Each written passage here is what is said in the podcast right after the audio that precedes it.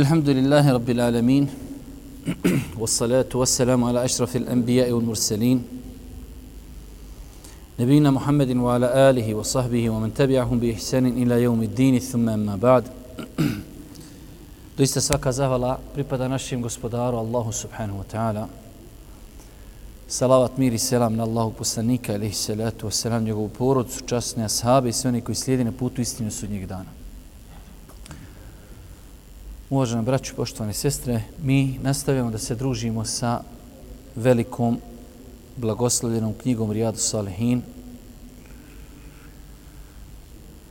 U zadnjim predavanjima smo govorili o strpljenju, o saboru. Danas počinjemo sa četvrtim novim poglavljem. Poglavlje koje nije veliko, ali veoma bitno poglavlje, zato ga je Imam Nevevi spomenuo na samom početku knjige. Poglavlje As-Sidqa, Mnogi sidq prevode samo sa iskrenost, ali je to dijelimično, pošto sidq, iskrenost, dolazi u različitim kontekstima. Pa bi se mogla preciznije prevesti, ali opet shodno kontekstu, istinu ljubivost. Istino ljubivost. Ali u datom momentu se može prevesti i iskrenost. Kažu islamski učenjaci, govoreći o iskrenosti, da je to nešto što označava saglasnost vanštine sa nutrinom. Nešto što označava saglasnost vanštine sa nutrinom. Pa insan bi trebao da se trudi ako želi da potpadne pod sve ono što je obećano za siddiqin, sadiqin, onima koji su iskreni, da pokuša da njegova vanština i nutrina budu, ako ništa, blizu. Da njegov govor, znači nastavljamo sa definicijom, istinoljubivost označava saglasnost vanštine sa nutrinom. Govor sa dijelom. Da ono što čovjek govori, da to i radi. Lime te kulune ma la tef'alun kebura makten inda. Zašto govorite ono što ne radite? Ili zašto jedno govorite, a drugo radite, zaista Allah prezire kada jedno govorite, a drugo radite. I treća stvar koja potpada po definiciju istinoljubivosti i vijesti sa stvarnošću. Kad čovjek znači govori da ono što prenosi od vijesti, da to bude znači u redu i da odgovara stvarnošću.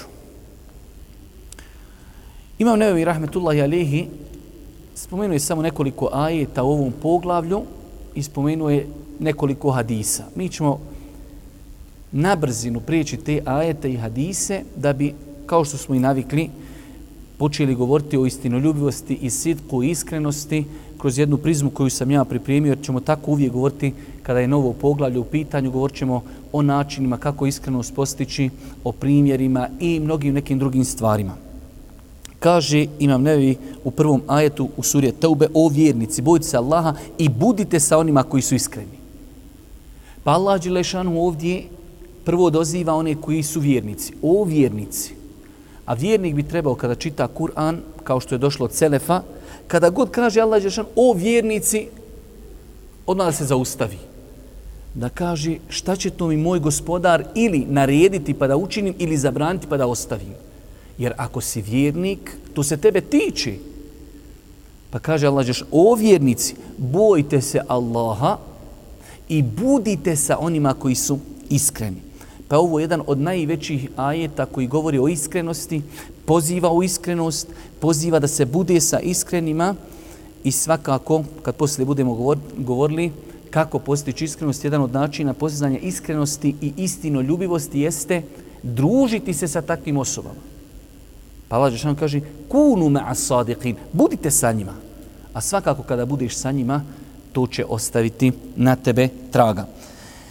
U drugom, onom dugom ajetu suri El Ahzab, Allah Đelšanu kaže i muslimanima i muslimankama i vjernicima i vjernicama i onima koji posti, onima koji zekija daju sve. i Allah Đelšanu kaže i iskrenim muškarcima i iskrenim ženama, pa je na kraju onih možda preko deset opisa u suri Ahzab u jednom ajetu, Allah Žešanu, Allah je, kaže, za njih pripremio oprost i veliku nagradu. Pa znači insan koji se okiti ovim svojstvom, istinski, rekli smo kako?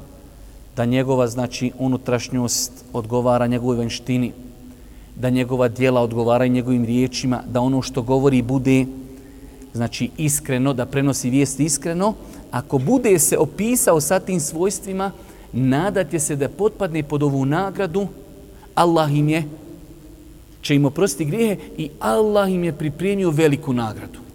Kada vam inače u Kur'anu dođe e'adde lehum eđran kebira, onda je to zaista nešto veliko.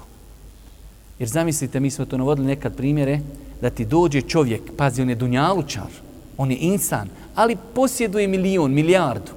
I kaže, hajde nešto mi uradi, daću ti veliku nagradu. I ti odeš sad nešto, uradiš mu neku uslugu i on dadne kao, evo ti sto maraka. Paša sto maraka nije loše. Ali za bogata čovjeka sto maraka, to je nula bodova. jer sam očekivo doš minimalno sto hiljada. Jer nagrada treba da bude shodno onome što ti posjeduješ, a nije nagrada onome što ja, koliko je meni dosta. E zamislite kad ti onda uzvišeni Allah rekne dobit ćeš veliku nagradu. A njegove riznice su, kao što smo navodili u vjerodostojnom hadisu, kaže Allah poslanik alaih sallam, kada bi prvi insan do zadnjeg insana sakupili se ala sa'idin wahid, kad bi svi ljudi od Adema alaih sallam do sudnjeg dana sakupili se na jednoj poljani i svi od Allaha zatražili šta hoće. Šta god ti može pasati na mene, kaže gospodine, hoću to, evo. Onaj, hoću to, evo. I svi ljudi na planeti koji su umrli i koji će umrijeti, zatraži.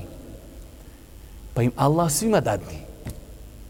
Kaže Allah poslanik, to neće iz Allahovog mulka, iz njegovih riznica umanjiti, osim koliko umanji kada se igla zabode u more i izvadiš iglu. Ama nije čaša, pa da pofudi, vogo igla, ne može na njoj ništa ba ostati, ako i ostane kap. A šta je kap naspram mora? E, zamislite onda kad Allah za nešto kaže, dobit će veliku nagradu. Ali vidjet ćete kroz hadise, nije Boga mi lako. Nakon toga imam nevevi spominje nekoliko hadisa o ovoj tematici. Prvi hadis definitivno jedan od naj većih temelja u ovom poglavlju jeste hadis gdje kaže Allahu poslanik u hadisu od Ibnu Mes'uda koji bilježi Buharija i Muslim istino, ljubo, istino ljubivost vodi ka dobročinstvu, a dobročinstvo vodi ka džennetu.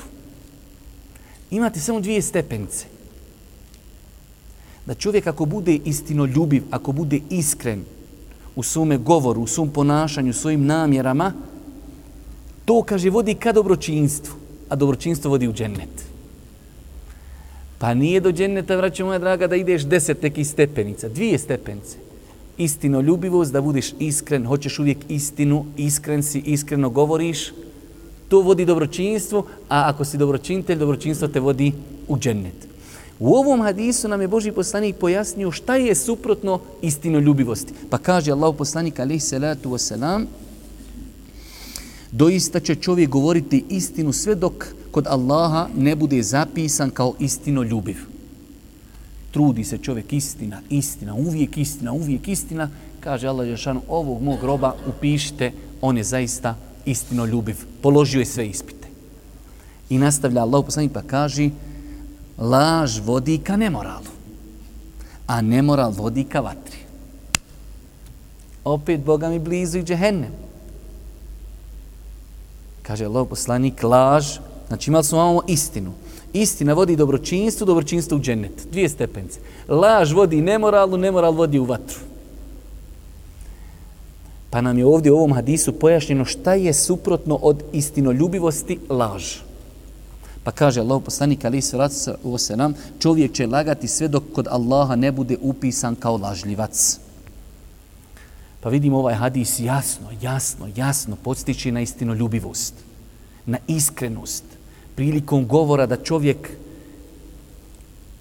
neupitno, vidjet ćete poslije kad budemo govorili, braću moja draga, ja o tome pokušajem, pokušajem, prvo sebe pokušajem odgojiti, pa onda pokušajem vama prenijeti te neke činjenice, Ebu Sufjan, mušrik, mušrik prije što je primio islam, vi znate da je Ebu Sufjan primio islam kada je Boži poslanik osvojio Meku. Sve do osvojenja Meku je bio mušrik. Pa se potreflo Allah poslanik iz Medine je poslao pismo u Šam, kralju Šama. A u to vrijeme se Ebu Sufjan potrefio u Šamu na pijaci, jer su Mekelije imali poznato u jednom dijelu godine idu u Šam trgu, u jednom dijelu godine u Jemen. Pa kada je kralj dobio to pismo Hadisu Buhari, kaže od koga je pismo? Kažu tamo neki ima Muhammed alihi selam iz Mekke, ne znaju ljudi još za, za Allahov poslanika. Kaže, ima li neko iz njegove familije ili iz rodbine i koga zna, da mi ga dovedete da pitam ko je čovjek, šta je? I to je hadis u Buhari, jedan veliki hadis. Razgovor Herakla i Ebu Sufjana, još Ebu Sufjan nije bio musliman. Ali ovo nama bitno. Kaže Ebu Sufjan, da se nisam stidio slagati, ja bi slagao nešto na Mohameda. Jarab. Ratovali protiv njih na bedru. Pobili im sve živo. Musliman pobili mušicima. I kaže opet da me nije bilo stid, kaže ja bi slako. Subhanallah il azim mušrik. Ne vjeruje u Boga, ne vjeruje u sudnji dan, ali kaže stid me bilo, kaže da me ufate u laži. A danas čovjek iz džamije i tuđe cipele drpi, kažu čije su, kaj ovo ja, babo mi kupio prošle godine. Iz džamije, hem što je tek klanio u džamiji i ukro i još islagu. I onda ga moraju kamerom pokazati, a kad je došao si opancima, ukro si ribokove patike, e, kaže, ja zaboravio, iste su mene ovakve patike kod kući. I još jednom slaži. Znači, musliman i klanja, a Ebu Sufjan obožaje kipove, ali Ebu Sufjan je imao u ovom momentu iskrenost, istinoljubivost. Zato ga Allah je počastio islamom, što je bio iskren. Pa znači, zato je ovdje Boži poslanik preporučio istinoljubivost, istinoljubivost, kaže, vodi dobročinstvu, a dobročinstvo vodi u džennet. Pa ovaj hadis jasno podstiči na dobročinstvo, jer je to samo stepenica ka džennetu, a jasno upozorava na laž.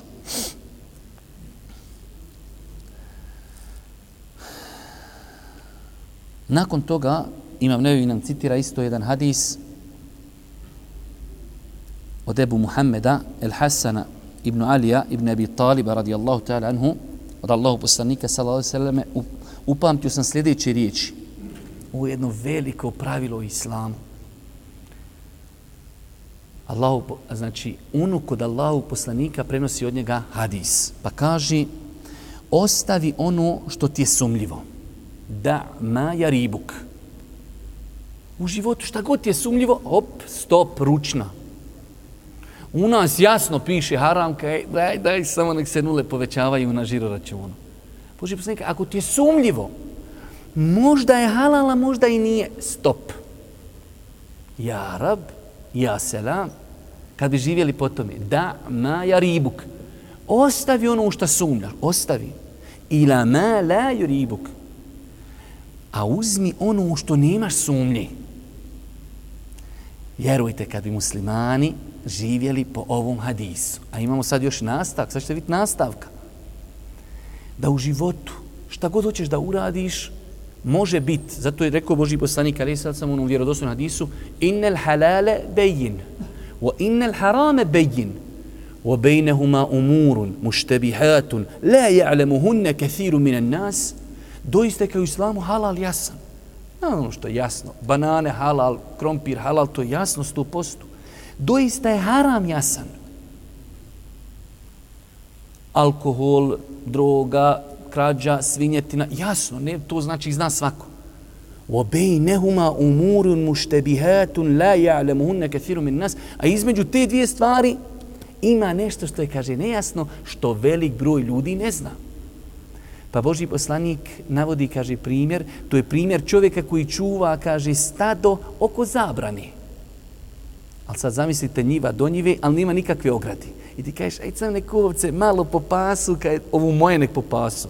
Ali imaš stotinu ovaca paš. Ova ovdje pasu i ti je udaraš non stop da ne ide u tuđi. Ali ona gore paša ošla u, u tuđi. Ti odeš gore do one, ova ti utišla. Kucrtanom. Ovu otiraš, ona gore ušla. Šta je rješenje?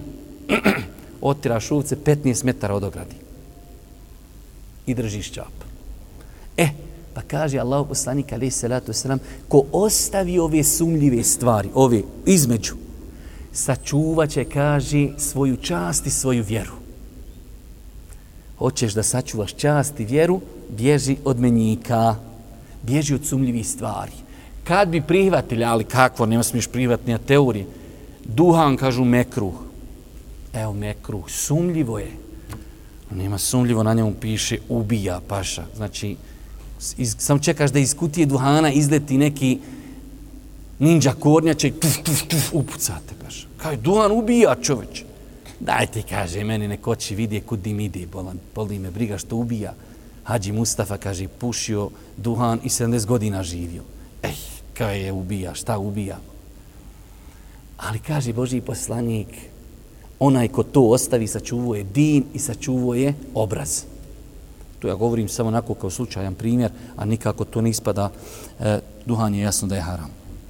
Pa kaže Allahu poslanik, nakon što nam je pojasnio, ostavi ono što je sumnjivo, drži se onoga što je jasno, zaista je sidq, istinoljubivost, smirenost. A laž je sumničavost. Ja sela, ja rab. Kad imate čovjeka koji nikad ne laži, paša njega na ulici slobodno, haso, mujo, mujo ide, ne osvrće se. Ali neko ko je nešto drpio, ukru, slagu, prevario, samo nešto kucni, on odmah se sakriva, evo i došli su da me vodi. A ovaj koji istinu uvijek govori, njega sto puta upitaš šta si mu rekao, uvijek isto rekao.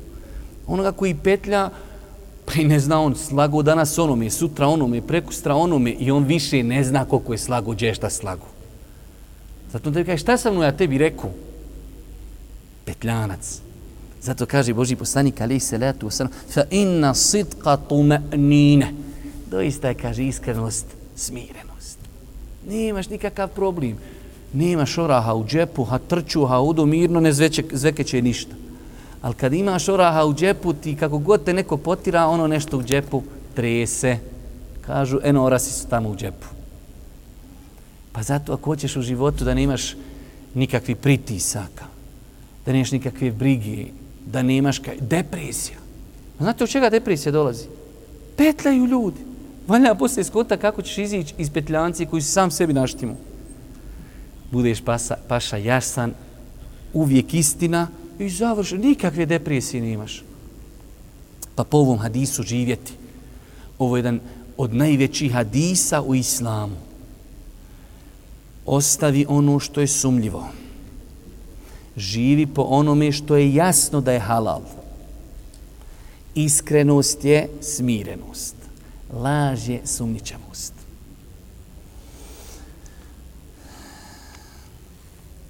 Imate jednu stvar u drugom hadisu, isto kojeg citirao imam nevevi, oni arbaine, nevevi 40 hadisa, nevevi kaže istefti kalbek. Kad imate neke stvari koji su vam nejasne, kaže, upitaj svoje srce. Normalno ovdje se misli na normalno mu'minsko srce. Dođe čovjek odraste i čitav život, on se drogira od kako se rodio. Kaže mu, ne velja droga, kaj dobro, sad ću ja po onoj poslaničkoj metodi da ja pitam srce, valja li droga? Kaže, valja li? Paša, kaj, ne odvajaj sam. Ej, paša, pa normalno da će, kad ti imaš oko srca 600 šetana koji ti šapću, normalno, ali upitaš momina. Kažeš, momine, odvan te što pitam, šta je bogat? Droga. Kaže on, gdje nam reci šta je droga? Pa kaj, to je nešto, naločiš se, poludiš, moraš dati pare, postaješ ovisnik, ubiješ mamu i babu da bi sutra mogu dozu kupiti i tako dalje. Kaj mu'min, haloba, šetanski posao, jasno ko dan. Zato što mu'min gleda čistim srcem.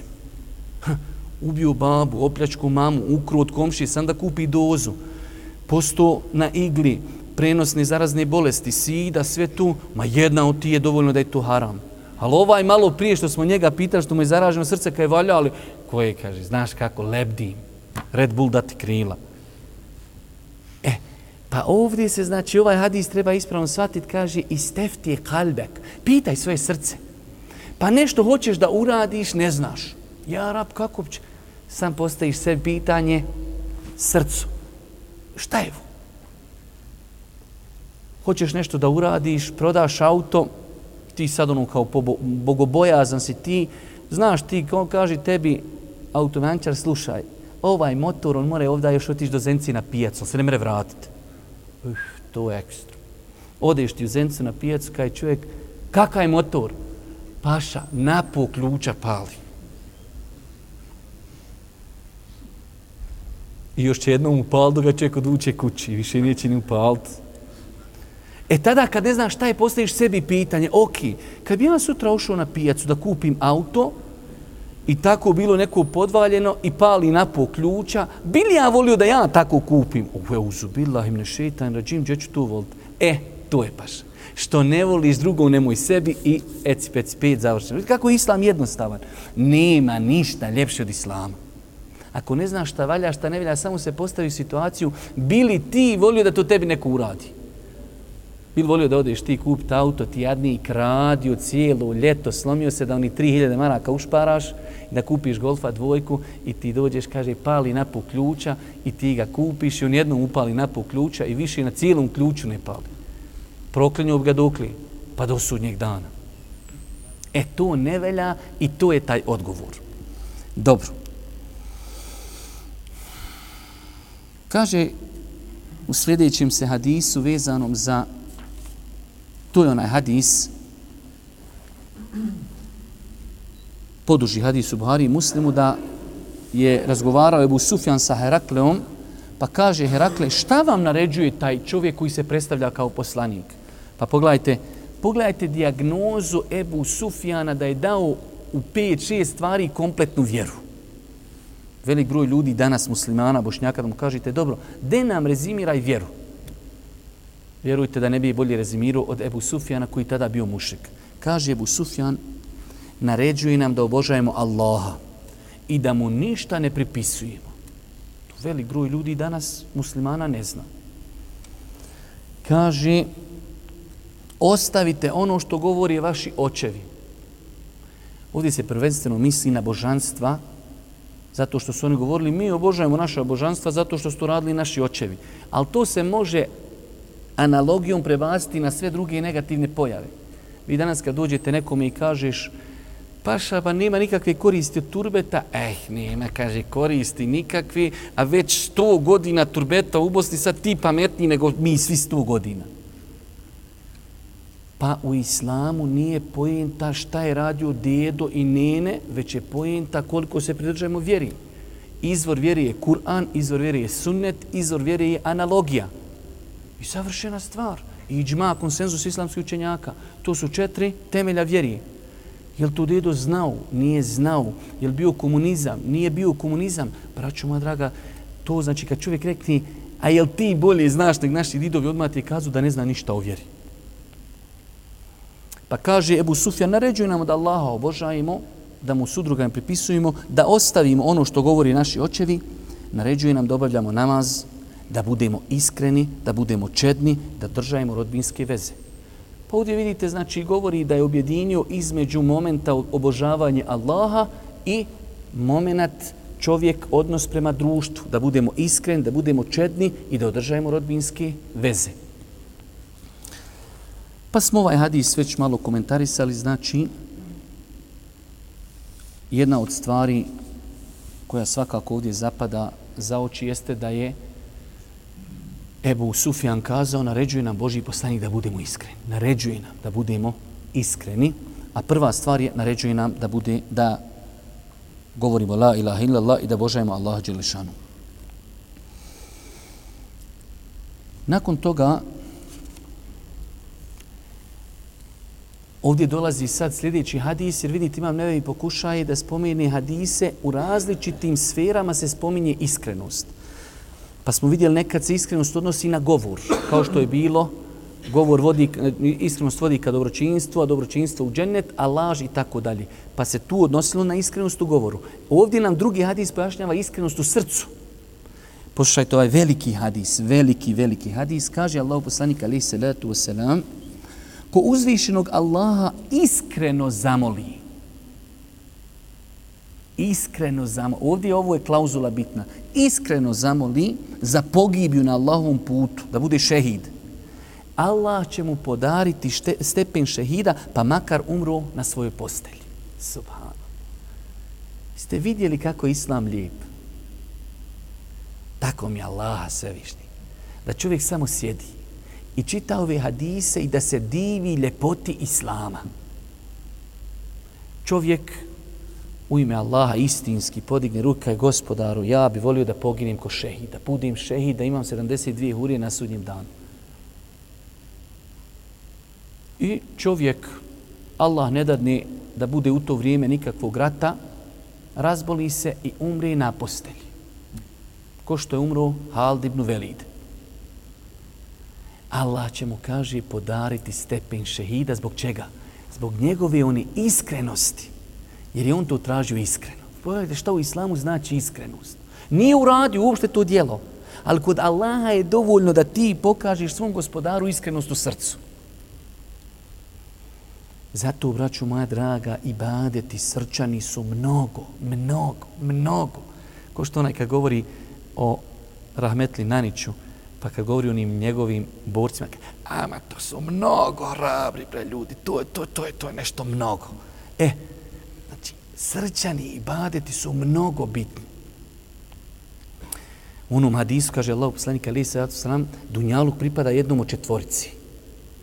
Prvi čovjek koji imao i dunjaluk i znanje. Dunjaluk i znanje. Pa dijeli znanje tamo gdje treba. Dijeli i metak tamo gdje treba. Drugi je imao samo, kaže, znanja. Nima para, ali ima znanje, alhamdulillah. Pa kaže gospodaru, ja kad bi imao para, ja bio ko ovaj. I ja tako dijelio. Kaže Allah poslanik, njih dvojica su na sudnjem dan u nagradi isti. Ja rab. Ja rab. Pa hajde Allah vam svevišnjeg, recite mi, ima li to igdje na svijetu u islamu? Ti kažeš, e on tamo onaj milijardir dijeli pare, pravi džamije, pravi bolnice, ja kad bi imao, ali Allah zna istinu u mom srcu, ja kad bi imao, ja bi isto onako dijelio. Kaže Allah, poslanik, njih dvojica su isti.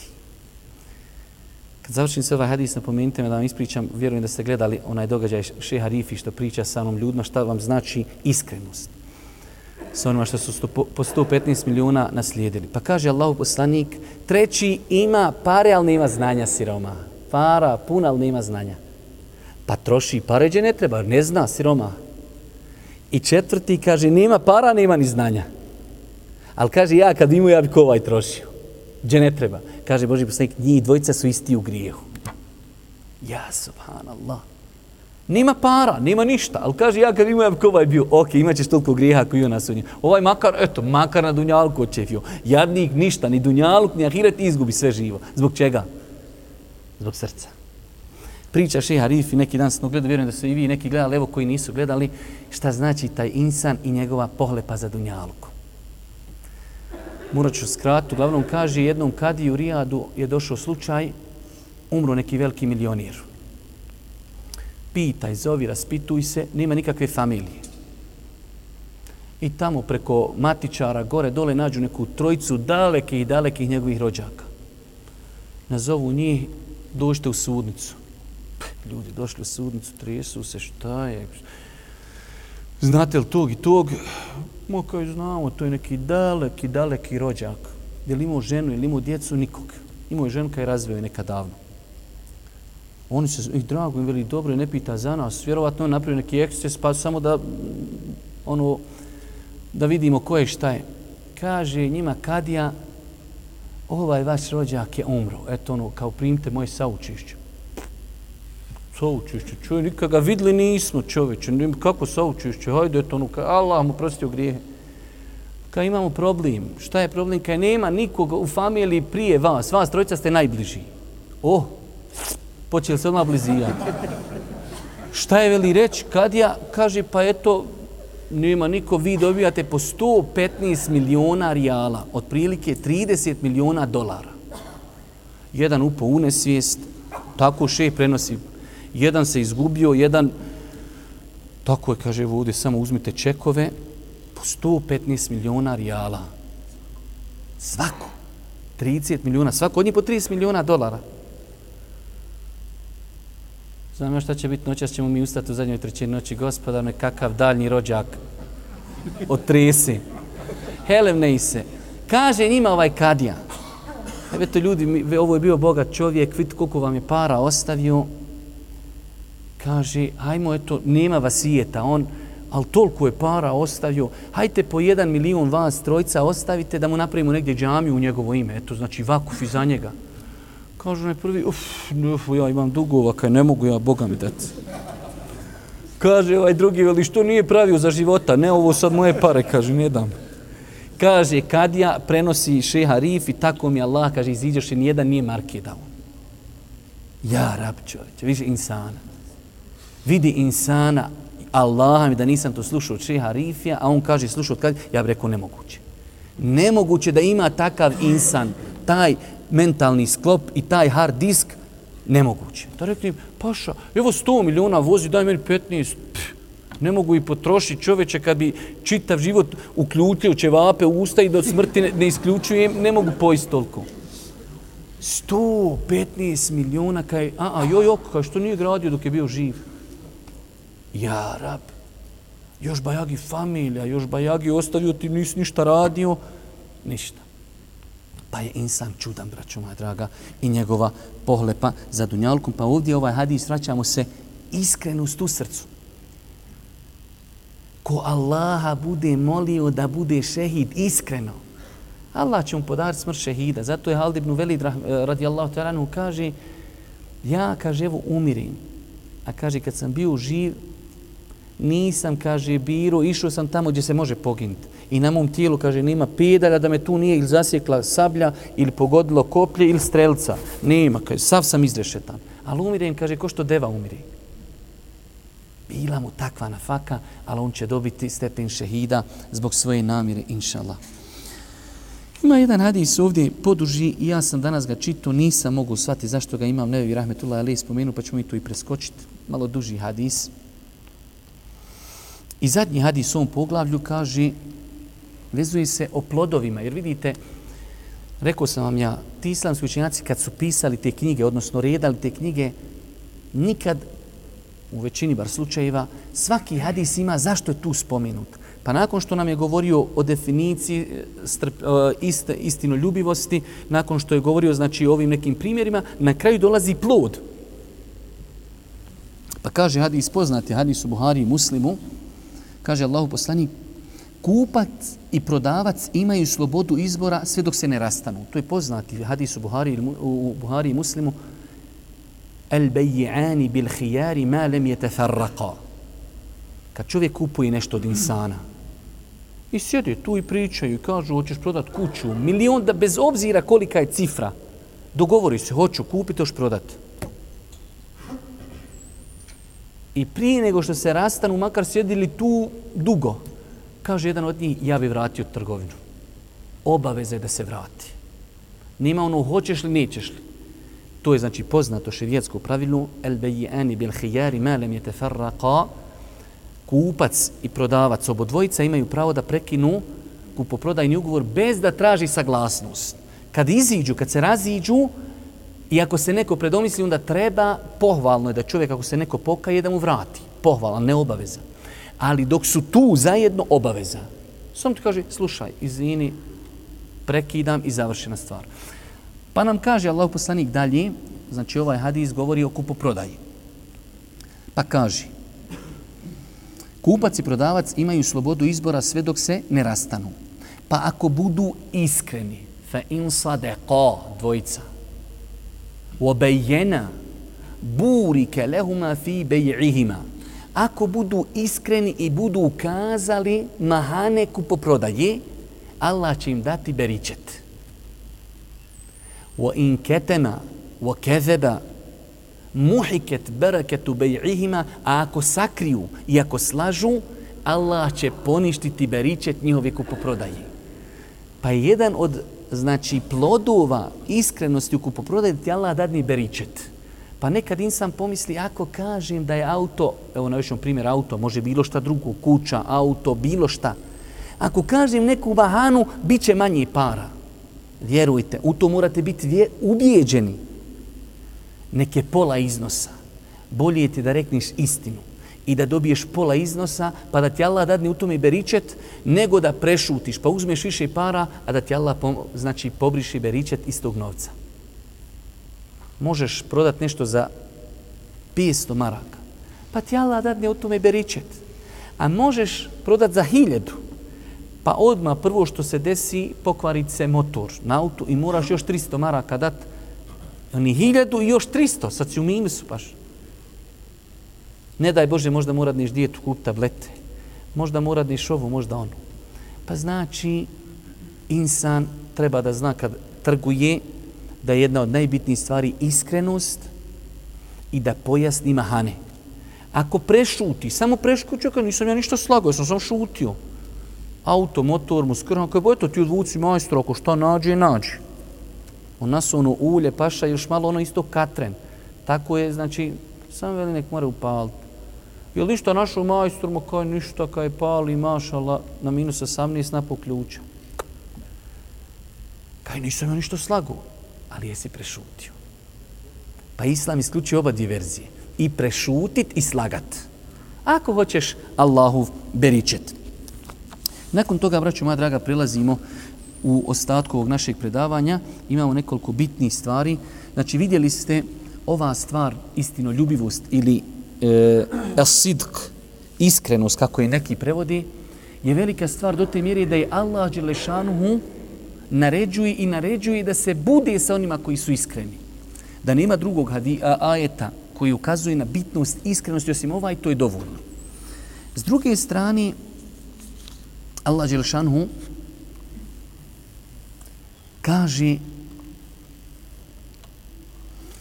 za one koji budu pokorni, pazite, znači onaj ko bude pokoran, bit će sa njima na sudnjem danu, što znači oni su već na dobrom stepenu. Pa Allah Đelšanu kaže, onaj ko se pokori Allahu i poslaniku, s kime će biti?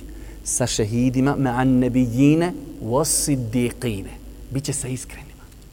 Znači, toliko je njihov stepen dobar da drugima se šmiga na njih kaže, slušaj, hoćeš da budeš na dobrom stepenu, bit ćeš sa njima, budi pokoran Allahu Đelešanu pa je njihov stepen toliko velik da Allah Đelešanu kad hoće nekome da, hajde da kažemo, pobudi u njemu želju za dobrom, kaže, bit ćeš sa njima. Zato što je njihov stepen velik. Isto tako, Allah Đelešanu kaže o sebi, وَمَنْ أَصْدَقُ min Allahi haditha, a ko iskrenije od Allaha govori? Ovdje asdako je došlo u superlativu. Iskren a ko je iskreniji od Allaha Đelešanu. Isto tako, Allah Đelešanu kaže Hada jeumu jenfe'u sadiqine sidquhum osudnji dan, kaže, ovo je dan u kojem će iskrenima koristiti njova iskrenost. Ok, na Dunjaluku nekad bio si iskren pa te to i koštalo policija te zaustavi, šta je reći, paša, ma, spetljaš nešto. Dobro je, prošao sam, dobro, nisam platio kaznu. Pa nekad iskrenost na dunjalku i košta. Ali, braću moja draga, na ahiretu kaže Allah Đašanu, ovo je dan u kojima će iskreni njihova iskrenost sa dunjalka, sad će im koristiti. Nakon toga, ovo su sve neki, hajde da kažemo, argumenti koji nam ukazuju koliko je bitna ova stvar. Želim da dođem do onog najbitnijeg momenta, to je kako postići iskrenost. Ali evo jedan interesantan hadis, kaže Allahu poslanik, ali se selam, garantujte mi šest, ja ću vama garantovati džennet. Ja, rab. Ha, nije rečeno 60. Pa da imaš ono spisak 60, pa jedno garantujem, drugo ne. Šest. Garantuj šestero, poslanik ti garantuj džennet. Kaže Allahu poslanik, prva stvar usduku iza haddeftum budite iskreni kad govorite. To je prva stvar. Druga stvar, kada obećate, ispunite. Treća stvar, kada vam bude povjereno, to dajte. Čuvajte spolne organe, čuvajte svoje oči i čuvajte svoje ruke od harama. Ovaj hadis je šeha Albani cijenio vjerodostojni. Znači šest stvari. Veoma lako. Kada govorite, budite iskreni. kada obećate ispunite, kada vam se nešto povjeri, to sačuvajte, čuvajte spolne organe, čuvajte svoje oči i čuvajte svoje ruke. Ništa, ništa teško.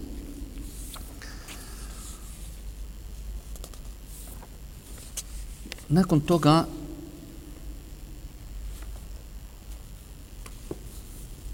dolazi nam, braću moja draga, načini kako čovjek da postigne iskrenost. A prije nek što vam kažem, to volio bi večera sad da upalite mozgove. Ovo sve do sad, ko je malo kunjo, da se sad probudi. Danas sam slušao jedan videoklip, možda jedan od najboljih videoklipova koji sam poslušao ikad u životu.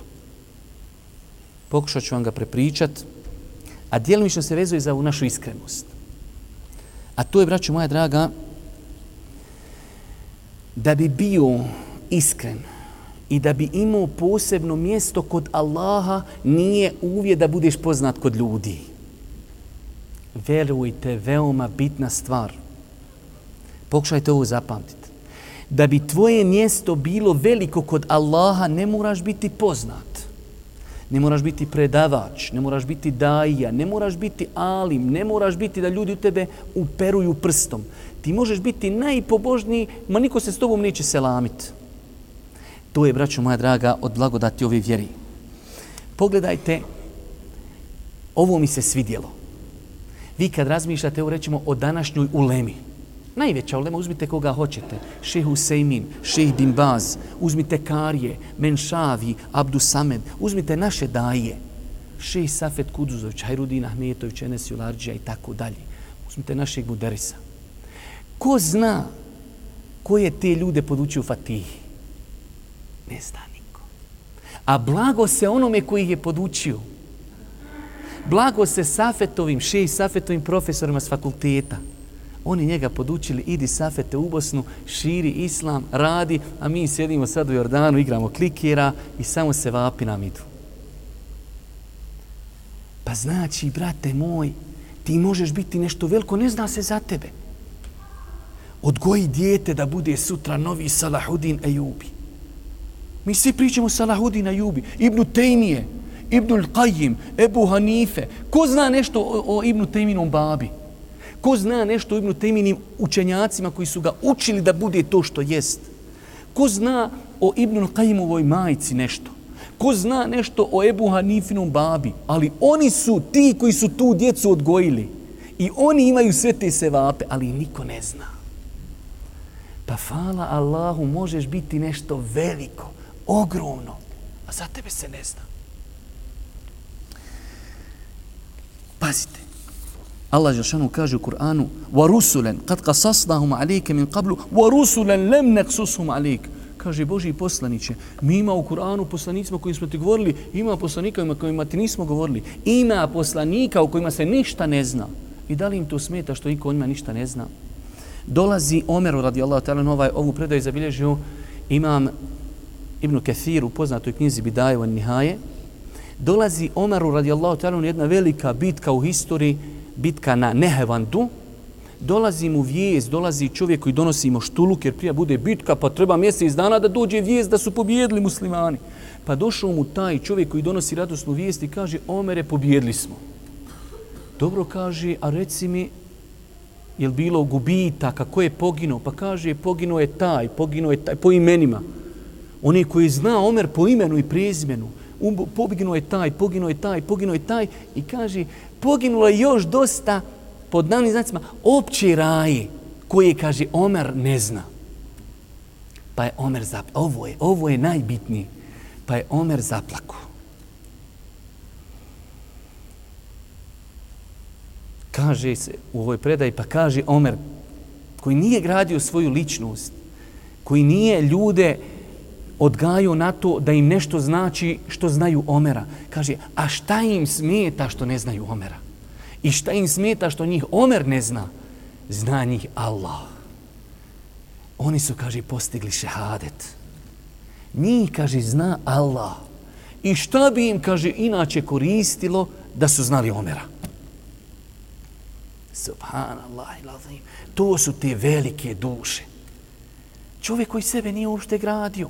Oni mogu ovaj mu reku, umlo još neki općih masa. Dobro. Ali da ljudima popravi ubjeđenje da se neko koga Omer ne zna ne stidi što ga Omer ne zna, ama kaže šta im smeta što ih Omer ne zna. Zna ih Allah Đelešanu. Zato, braću moja draga, ko zna Buharinu mamu i babu, a mi svaki put ravahul Buhari, a znate vi da je Buharija potrošio milion srebrenjaka babinog imetka dok je stekao one hadise. Kaže Buharija o sebi, babom je ostavio milion srebrenjaka, sve sam im potrošio na Allahovom putu. Niko ne zna ništa o Buharinom babi. Niko ne zna ništa o Buharinoj mami koja njega odgojila, on je ostao kojetin. Niko ništa o njoj ne zna. A sve nagrade koje Buharija ima, njegova mati to ima. Pa zar je teško da neko od nas bude otac nekog novog Buhari? Evo ako nisam ja Alim, nisam ja neko poznat, ma mogu ja biti nešto veći od toga. Jedan ših savremenog doba, Abdurrahman Sumet iz Kuvajta. On je radio dosta godina u Africi.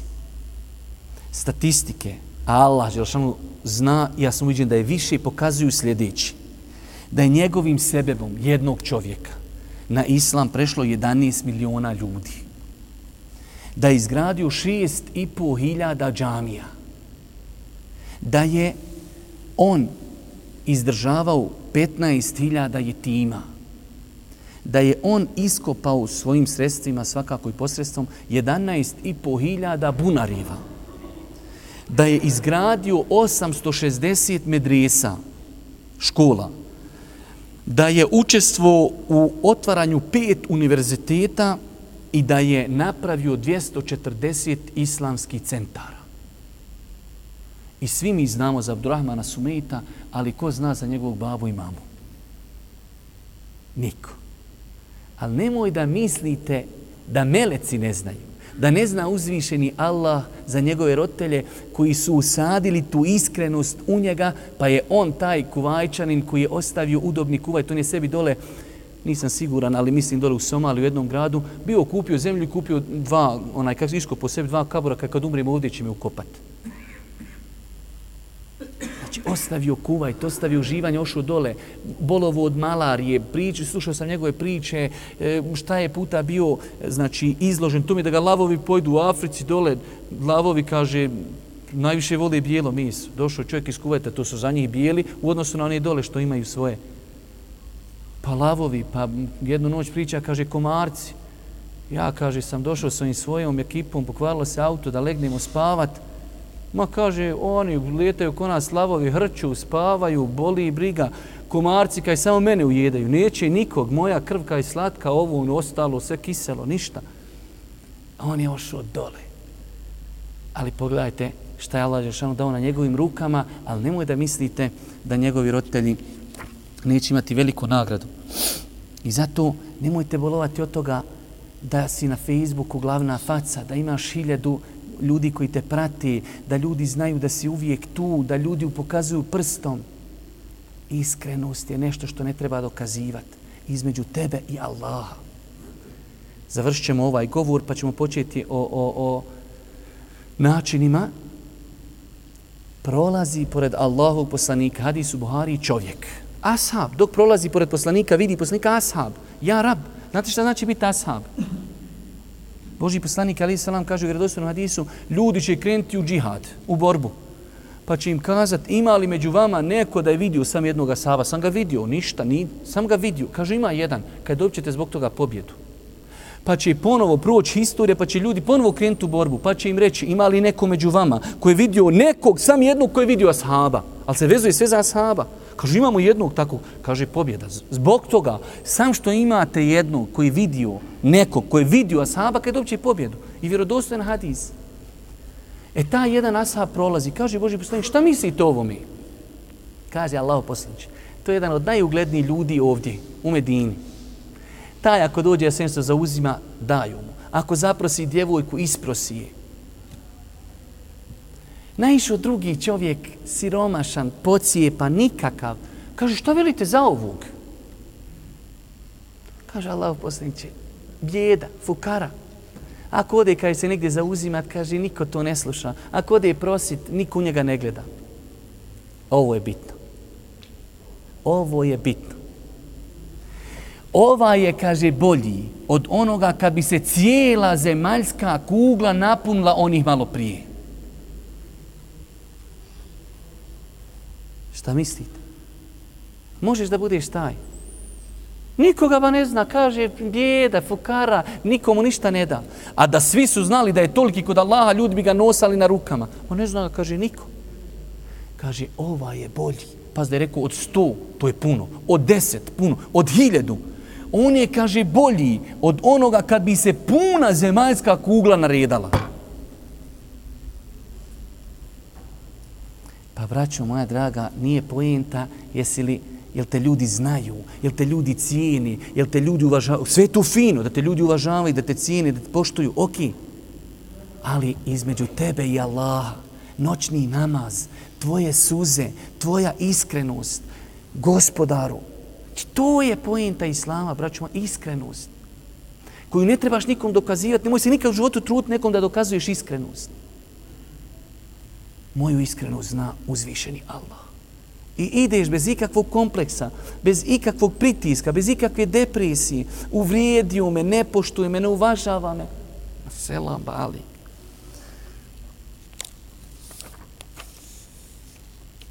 Evo nekoliko načina, braćo moja draga, kako postići ovu iskrenost. Kako bi sljedeći put mogli prići na jedno fino poglavlje, to je ovo poglavlje, Murakabetullah. Prva stvar kako postići iskrenost, svjesnošću da nas Allah vidi i čuje i da sve zna.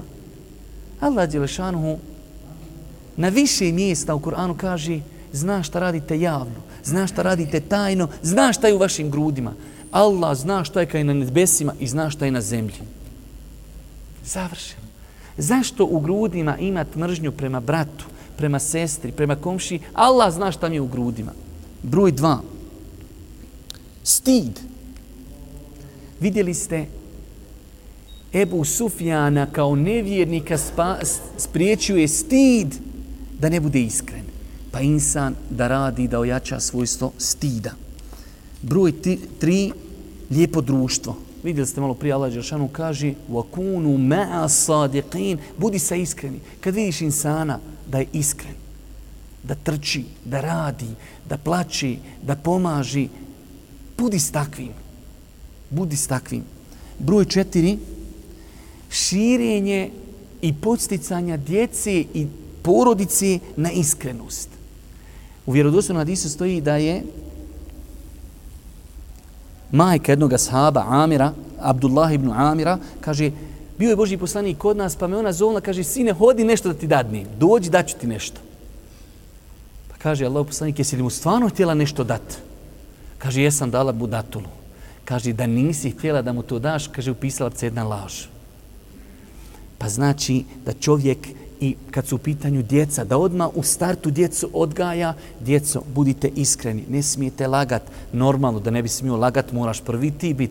Ti danas slažeš sutra, reci, nemoj da lažete, jezik ću vam odrzat. E, djeco, pa halo, jučer si nam rekao, kupi slagu si. Završeno, paša, nemaš više šta pričati već da bi odgojio dijete moraš biti uzor. Isto tako dova. Što više dovi. Jer, braćo moja draga, ljudska srca, rekli smo iskrenost, prvenstveno se nalazi u srcu. Nalazi se i na jeziku. Ali moli Allaha da ti ojača iskrenost. Da ti podari ustrajnosti na istini. Nije lako. Nije lako uvijek biti iskren. Nekad Boga mi zavrni, pa dobro bilo malo da sam slažiš, sam da malo izmigoljiš.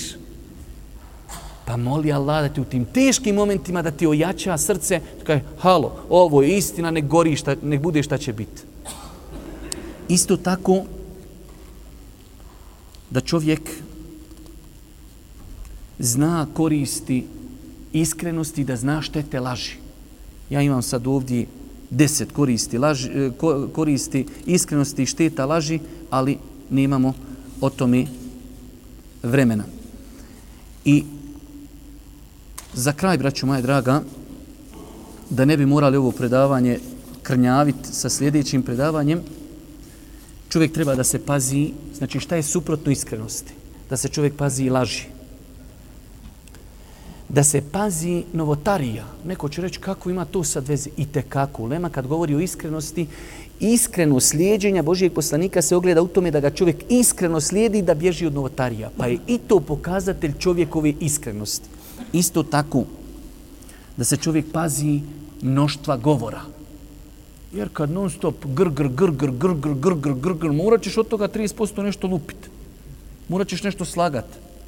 Pa što manje govora da čovjek ima svijest da će za svaku riječ biti pitan kod Allaha Đelešanhu. Isto tako da se čuva protjeva duši. Duša vozi. Eh, ma jednom slaži, ma nije to, je pa jednom nije to ništa. A još jednom. I tako dalje pa da čovjek pazi inne nefsele en naratum bisu, duša poziva zlu.